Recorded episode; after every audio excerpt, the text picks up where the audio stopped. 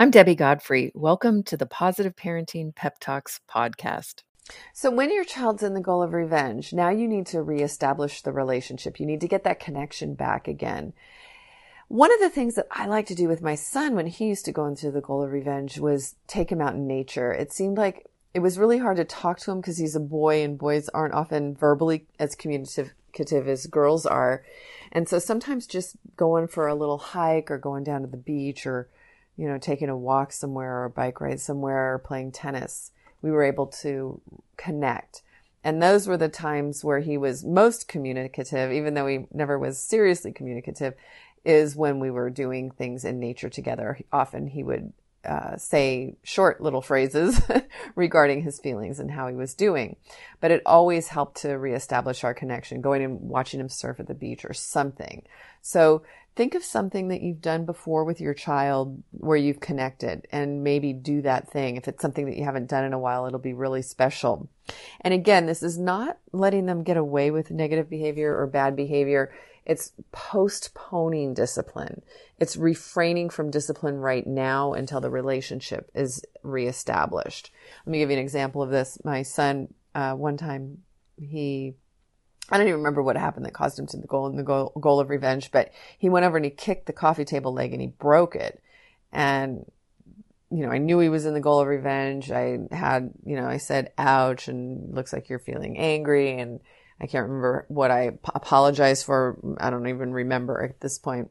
And then I said, you know, why don't we go take a walk? And we actually walked down by the railroad tracks and went down to the beach and reestablished our connection. And when we were feeling, when I was feeling connected to him again and we came home, I said, well, now you need to fix the coffee table that you broke. And, you know, I went and got the screwdriver and some stuff and brought it in and helped him figure out how to fix the coffee table.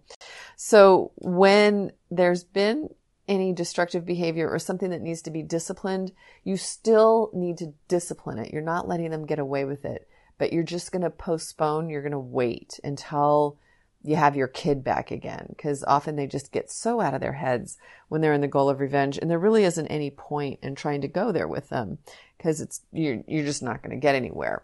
So thinking of a way to reestablish the connection thinking of a way to be to get your child back so that you have that that influence with them again that's going to be a huge part of getting to getting through the goal of revenge. And one of the things it does also is it allows room for them to be accountable, meaning that oftentimes kids, when you give them the space and when you do this, they will apologize for their part too. So they'll say sorry for saying I hate you or sorry for being mean or sorry for hurting this or that. It, if you don't force it, this can come, you know, later that day. It could come the next day. It could come in the next few days. So if you're patient with it, they could come to it of their own accord, which is much, much more powerful than if we try to force an apology out of them too quickly. We really want that to come from within them. It'll be more sincere and it'll it'll mean more for for them if it if it happens on their own power, on their own terms. Hope this is helpful in handling those revenge behaviors and we'll talk and finish up this conversation tomorrow. Have a great day. Happy parenting. I hope you enjoyed today's episode of the Positive Parenting Pep Talks podcast. For those of you that don't know me, I'm Debbie Godfrey, owner and founder of positiveparenting.com. I hope you'll go and check out my website and follow me on Instagram and let me know about what you thought about today's episode. Did you learn something new? Were you able to do something different with your children? Did you have a success story? Those are my favorite to share. Let me know. Contact me.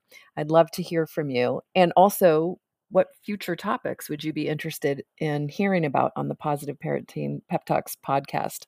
Thank you so much for being here and for all of your support. Take care and happy parenting.